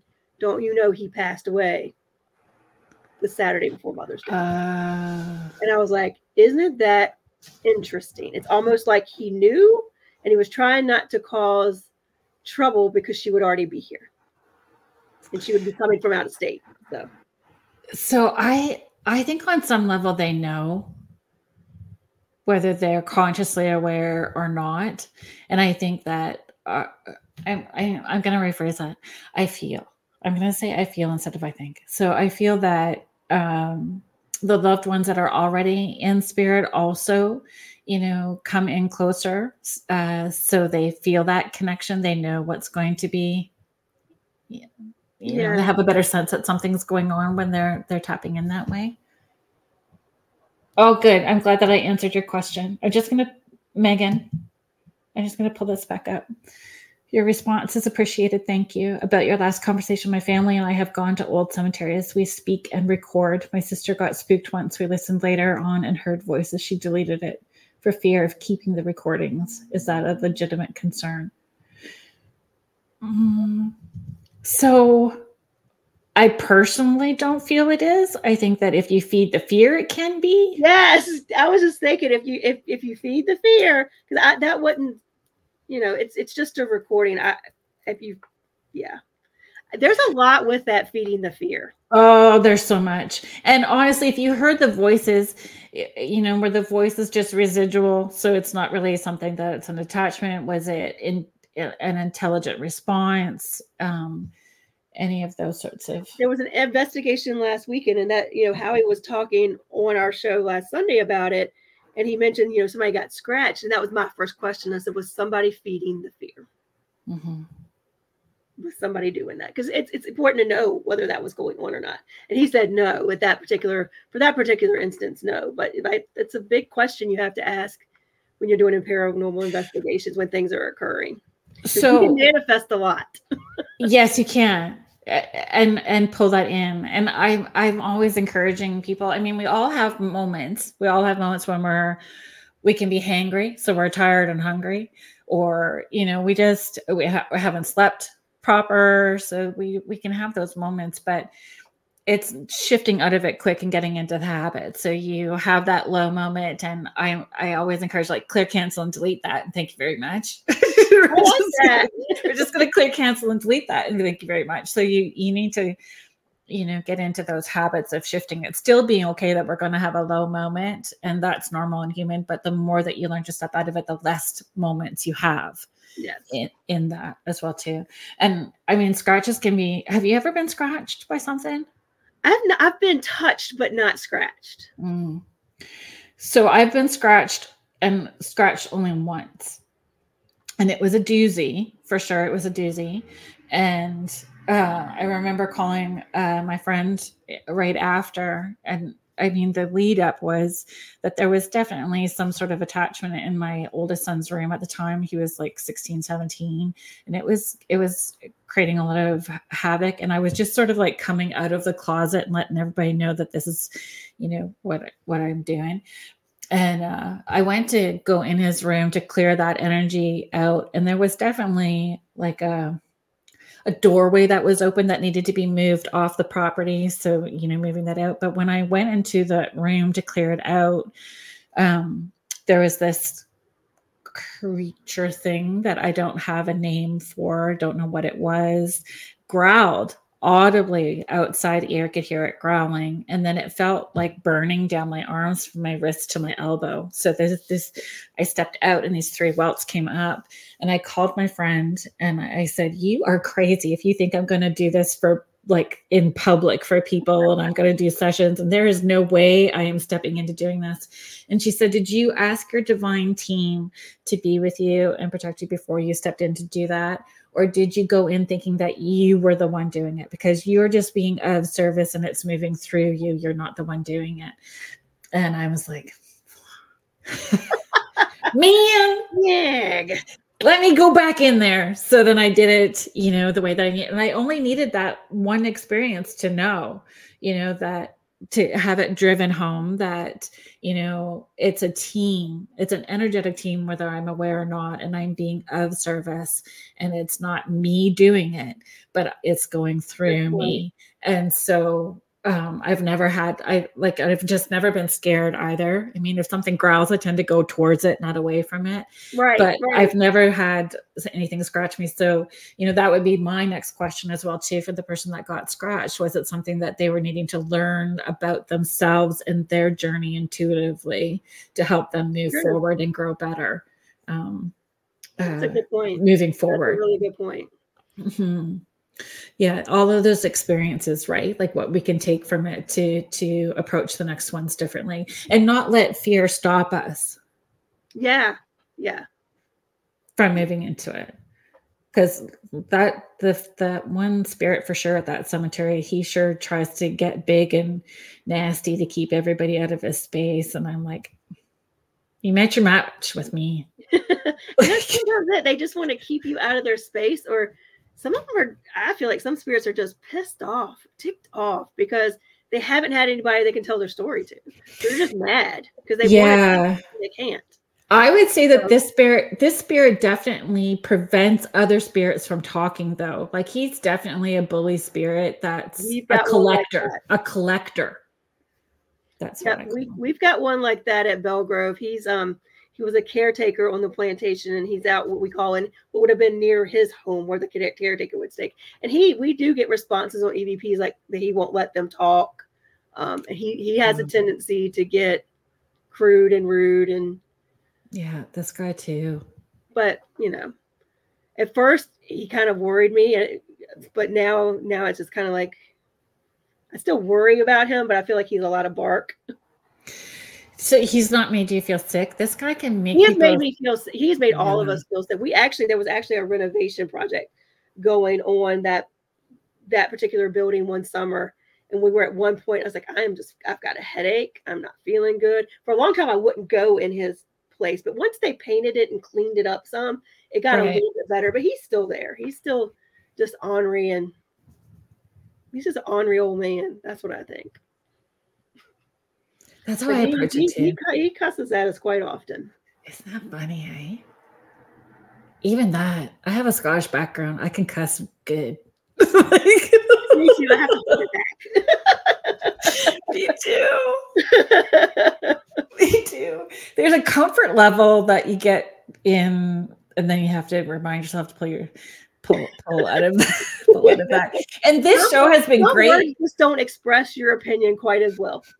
Well, there's power that comes, uh, like it's moving energy when it's like it's been building up. Oh, it comes out. You just like "Oh, that felt good. but even with the swearing, I I still like when we're talking about shifting energy and holding energetic space and and understanding that we're we're contributing to the collective consciousness, whether it's Yeah. positive or negative, and taking accountability and responsibility with all of that. So you know, if I get frustrated when I'm driving, I'm like, oh, I I forgive you for being a blankety blank.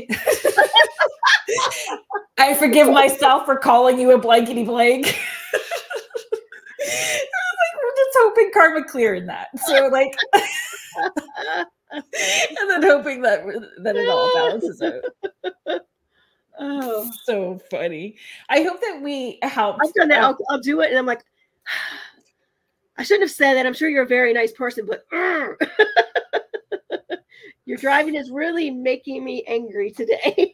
and we really don't know what their story is because everybody's got something going on, Yeah, right? That we we are un, that we are unaware of. So That's true. I mean, but there's this funny.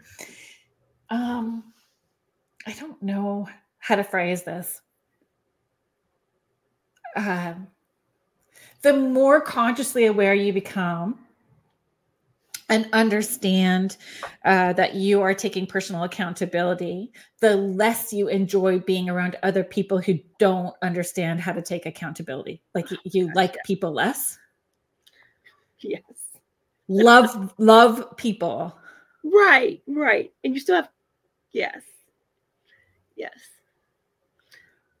I- i'm probably phrasing that wrong but anyway No, but I get what you're saying. I mean, a lot of the prob- time, the problem is people Mhm.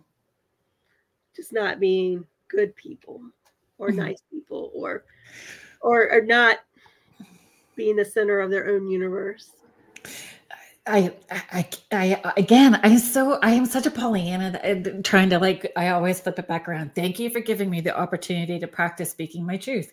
Thank you for giving me the opportunity for walking away from things like, that aren't good. Thank you for giving me the opportunity for practicing healthy boundaries and seeing like that aspect of it. So I don't get caught up in the frustration or anger Yeah. or resentment, right? Because that Yep. just doesn't do anything good for us.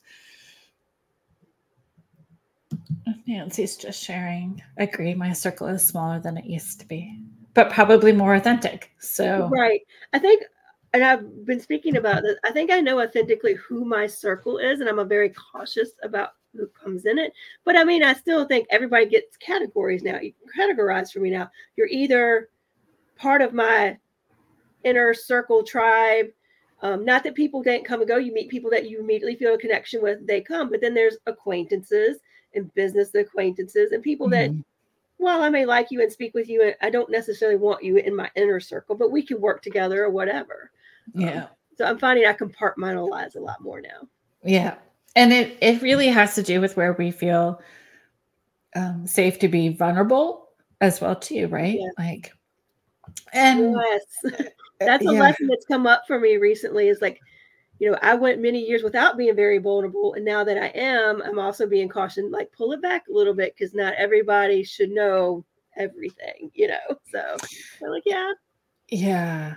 And that the the um, the respect is there in the give and take and the sharing of energies as well yes. too right? and uh, re- respecting and appreciating the energies that are shared back and forth yes yes yeah. exactly it's taken you know it's funny because i i because we were such an intuitive household, you know, uh, my kids having experiences when they were young and me supporting them and and then moving as adults the the language that we use. So you know my daughter said i don't know if it was helpful or hurtful. She said but i because i want to like bang my head against the wall most days when i'm like having to be involved with customer service with people in any way. Yeah, I, I get overwhelmed with people after a certain amount of time and then i just need to go in introvert for a little while and then I can come back out. well, it's sensory overload. Yeah, for sure. For it's, sure. It's definitely sensory overload. And I and I I think that's also part of the process, right? Is giving ourselves permission to um respect what we're needing and i require a lot of downtime and i require a lot of alone time in that downtime in order for me to do everything else that i do yes i would agree with that. They call it what is it the, there's a term ambivert where you're you're very outgoing and you're actually more of, you're an extrovert but you require so much to be an introvert to be able to let that piece of you shine. yeah. Yeah. Because it, you've got to recharge those batteries. I can't stay extroverted all the time. I have to go recharge for a little while. And yeah. and, and i'm a leo. Are you? Yeah. Now, that makes sense because I, I know enough about astrology to be dangerous Really? So I'm not. I'm not a guru or like I'm not great at. But what I know is the different side. Like so, Leo and Aquarius are on on opposite sides, which means like they're very drawn to each other and they work mm-hmm. very similarly. So, is that what you are? I'm an Aquarius. Yes. Oh, that's fun.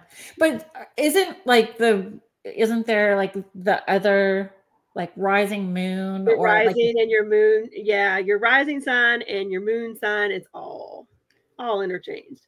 One is what you're supposed to learn while you're here, one is your true self, and one is what you bring to the table. Like what you came, your innate gifts that you brought to the table when you came right. into this world. I don't know. I came in at 333 a.m. Did you? Yeah. it's the only numbers that I know, but I like it just comes up, you know, whether energetically, subconsciously, I'm putting that out, but 333 comes up for me all the time. That's cool. Mm-hmm. That's cool. Yeah, I guess. I guess I keep telling the kids someday I'm going to walk on water. but I actually, you know, when I was doing hair, because I used to be a hairstylist. So again, Leo, um, uh, my hair was always like bright red until you know um, recently, like in the last couple of years, and then it was like I just don't have the time or patience, so we're just going to let this this go the way that it is. but I love comic books. I love comic books. I, I just love all comic books. My dogs um, and pets have all been named after like Batman series, so they're all Batman themed, you know. Um, but Jean Grey uh she turns into the phoenix so she's like part of the x-men so i used to tell the kids that i was like gonna turn i was gonna like freak out and turn into phoenix and i was just gonna implode. And then like be able to vulcan mind meld with everybody on the planet. That was uh, yeah. Batman too. That's awesome contessa Shannon, Tammy Johnnings, fellow Leo here. How does someone figure out their innate purpose for why we're here? You really do. You have to have you. There's and there are apps that'll let you figure out what your natal chart is. Um, you have to know your birth date, time, where you were born, and things. And you can find some astrologers that'll help you do that. But there are apps you can just plug in the numbers and it'll kind of tell you. I don't really like, like I said, I know enough to be dangerous, but I don't know. Remember which if it's your moon or your I know your rising sign is what you're supposed to learn while you're here. Like what what you're supposed to step into and what you're supposed to learn. That's all I know. Yeah. But I think if you if you look at that, it'll tell you what some of not necessarily your innate purpose, but what gifts you brought to the world or what what good you brought in, what what what's good about you and that what you offer to other people. And I isn't the Vedic astrology a little deeper too? It it goes a little yes. deeper. Like that's the one where there's different versions of like I the class I took was shamanic astrology, which is very much it's the same thing, but you know, a lot of times you'll I hate to say that astrology can be negative, but they're like, oh, there's that Gemini. Oh, you know, they're like, yeah, oh yeah, of course she's a Gemini. Nice one minute, mean the next. You know, so there, there's a little negativity that sometimes can be put around when you look at just straight astrology. I know shamanic astrology kind of looks more like the purpose, like why you are the way you are and what you're supposed to learn while you're here. They're all good. I think they're all. I, I don't take any of them as gospel. It's more yeah. of that. Isn't that interesting? That's yes. a really sense of wonder. Yeah. Having a sense of wonder. I and I yeah. just think we should approach everything. Approach the whole day that way with a sense of wonder. Yeah. Like and and just be open you know open minded with no attachment to the end outcome and just you know being able to roll with it I think sometimes with astrology too, it'll tell you the things that like you might be good at, like what careers you might be good at. And some of that, when I saw that, I was like, I can see that. I can see that. I wouldn't want to do that, but I can see why they would say that. so. Interesting. I don't know. Um, Muriel is just saying astrology is amazing. Get your full book chart done. It's so great diving into all the parts. It's just interesting and it's it's it's it's fun. I my mom is much more into all of those things. So I'm I'm the recipient of, hey, I got your birth chart done. Fabulous. Thank it's really you. cool. But of course, then to me, it's all free will. Like even people talk about Mercury, Mercury retrograde, and you know, you need to watch out for that time. But I also look like I think part of it is knowing that it's Mercury's in retrograde, and then like you just preparing yourself to handle it.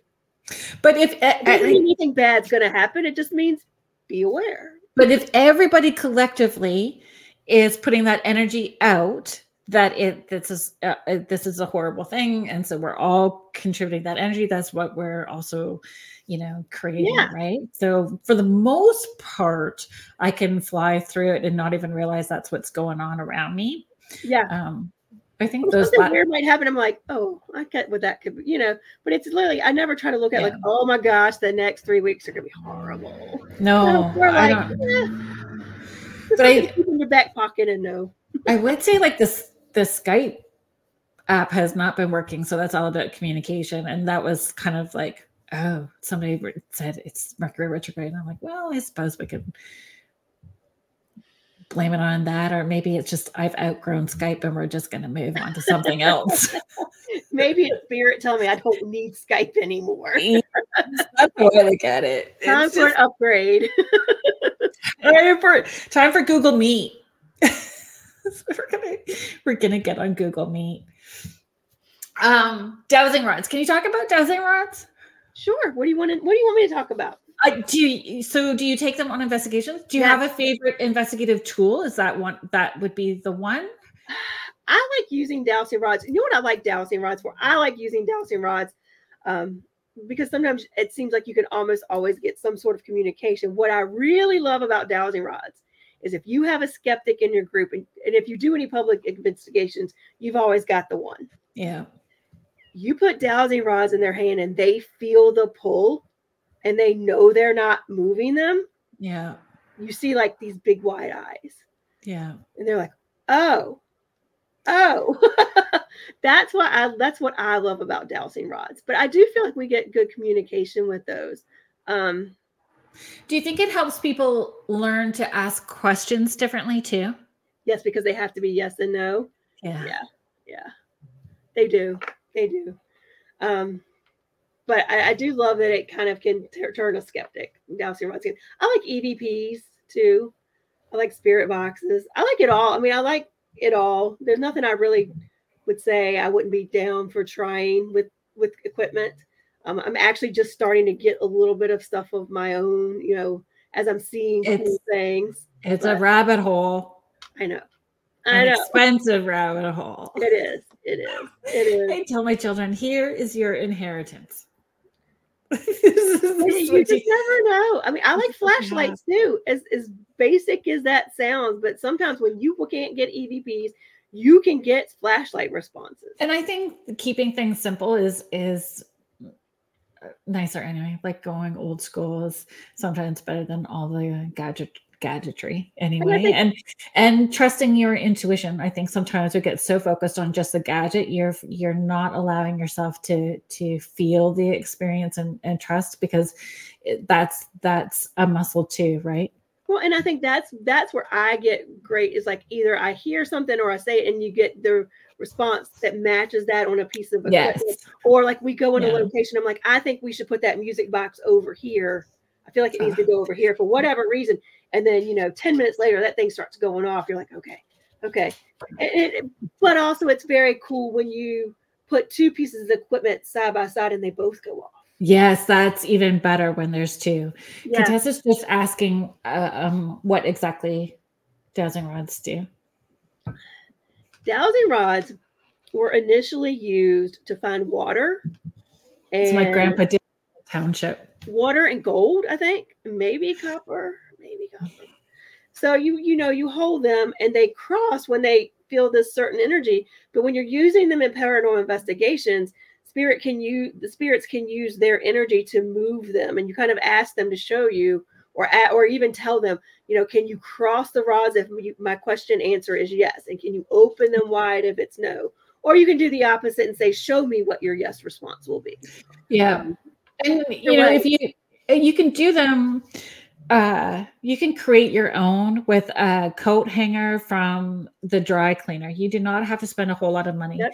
I mean, doing getting ones that are made or getting the copper tubing so that it spins a little more, so you know for sure that you're not influencing it in any way. Like you don't have to spend a lot of money on. No, and even if you opt those, they're what maybe 10 dollars on Amazon. Yeah yeah they're not they're not expensive. And i would encourage like it's just like any other tool so the more energy you put into it the more responses you're going to get back. And play with it when you first get it. Ask it questions that you know are not truthful.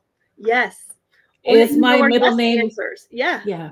Is my middle name irene? You know is you know and and go from there like so that you understand how it's working with you and your energy and we've used them you know like i said people use them to find water we've used them to try to find um burial plots oh we have a cemetery yeah mm-hmm. um it was uh uh, the Underground Railroad. So the slaves that came into uh, this one particular place in in Ontario, uh, they had built a church and then the church got knocked down and those uh, grave uh, plots were not uh, maintained so somebody from the dowsing community went in and dowsed all of their uh, yeah. plots so that they could be respected properly yep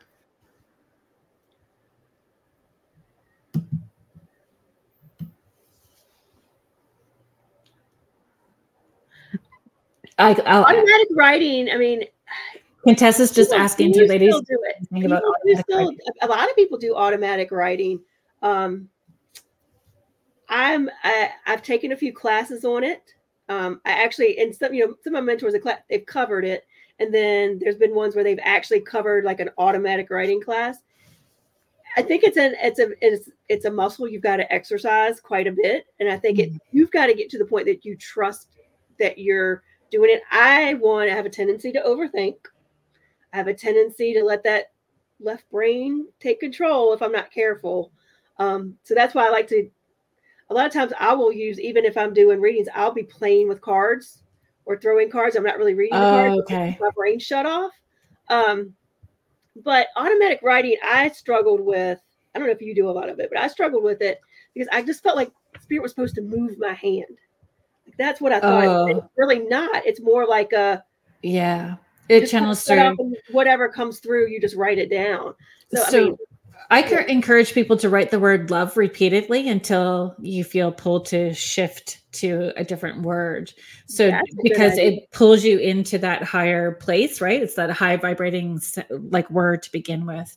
Contessa, I'm not sure if you're part of the intuitive mentoring group that I have on Facebook, but I have a whole video there on automatic writing and uh, using pendulums as a uh, like a dowsing rod. But dowsing, uh, Cheryl, you're asking about dowsing rods. It's D O W S I N G. I automatic write with every session that I do. Do you? I've been trying to do it more. I've been trying to um, my last teacher, she kind of gave you some things you could do on your own, kind of like to reach your higher self, like your own higher self, to do some automatic writing. So I've been really practicing the last month or so, trying to, you know, I think I can do. I think it's not something I can't do. It's just not something. Just like when I started all this, like I hated psychometry. I could not hold an item and get a feel off of it for nothing. Oh, that was my first. I got better with it. You know what yeah. I mean? So I mean, you're, you're, it comes and goes, but that was one I struggled with. So, and I struggled with automatic writing a little to begin with. It's getting better. But I think that's leaning and letting go of how quickly we can do a Google search to find evidence that we were right about something. We have to really surrender and have no attachment to the end outcome and just uh, spill it, spill it out. That's like, what I really liked about doing mediumship with the paranormal investigations because I think it's so easy to get scared when you're doing a one-on-one session. Like to say sometimes when you're in a para, you have no choice but to say what I'm getting because I don't yeah. know if it's right or wrong, and there's nobody there to validate it but equipment. Yeah. So and it, it, got me to the point where I'll just say what I'm getting now because it just is what yeah. And I tell people just close your eyes and take a deep breath and let it spill. Because if you're closing your eyes, it's like you're standing there on your on your own. You don't worry about people staring at you or or looking at you or any of those yes. things either. Um, Contessa, the group is called Kerrilynn's Morning Porch. So um yeah if anybody wanted to pop over there i post in i haven't posted for december. Everything will start back up in january but i post intuitive um, practices every day. And then we have like different um, on full moons i do some energetic cord cutting and a meditation for everybody and share messages and stuff like that. And anybody can join the group? Yep. And it's a it's a it is a private group. We just encourage people to engage. Okay. Like don't be a weirdo voyeur Don't be just watching. no, no, no. Don't be stalking. Start talking. exactly. Oh, that's funny. That's so funny. I'm going to take that one. oh, so Sandy, that's awesome. I Carolyn, I saw the dowsing rods Carol made for the gathering at your house. So I did a, a divination tools class at my house. Ooh. And you know, everybody got um, black mirrors for scrying and dowsing rods and mm. made their own runes and stuff. Thank you, Donna Jean. I, I appreciate it. I'm glad that you think it's uh, an excellent group. Yeah, Contessa, if you go on the top and use that search button, you should be able to find it. If you record voices of any kind, is it harmful to keep those recordings? So we had that I think we answered that earlier. It's not, it's about the intention that you um the intention that you put into it. So we I'm just noticing our time. So we do we do need to I know that was it went by really I know it went by really quick. Thank you so much for hanging out. Where can people find you? Well, you can find me on Facebook just under Rhonda Doughty. Um, you can find Fredericksburg Paranormal Research and Investigating on Facebook. We're also for that. We're also on TikTok, Instagram, all the places like that. Um, for podcasts for the Orion Effect, we're Sunday nights at seven o'clock on the Orion Effect. You can go to Rift Nation Network and you'll be able to find those podcasts every um, Sunday night. And then for the freaking awesome paranormal show, I'm not always a host on there. I kind of fill in wherever they ask me to, um, but that is on Tuesday nights at nine o'clock and sometimes on Sundays at nine o'clock. So that's awesome. Um, so thank you, thank you everybody uh, for being here. Next week, uh, it's a, it's another special show next week because next week um, I do this thing called the Twelve Days of Giving on uh, Facebook. So I put up a spot as a guest on the show. So yeah, so uh, Jen Welsh Wilson is going to be on. Uh, we're just going to have another fun conversation, and I actually have um, UPRN uh, host uh, co-hosts coming on, Laura Lee Potvin and David Hansel from Yay. the thing. Yeah, from the thing at the foot of the bed, and Laura Lee also has the Angel Rocks, so they're going to be uh, joining us. So we'll have the three of us and. Um, uh, Jen Wilson with us next week. It's fun to do shows like this at the holidays. It, it is fun, just keeping it nice and light at the same time. So you have been uh, listening uh, to the, the Spirit Switchboard on the United Public Radio Network and the UFO Paranormal Radio Network, 105.3 and 107.7. Thanks for being here, everybody. We'll see you again next week. Thank you. Bye. Bye.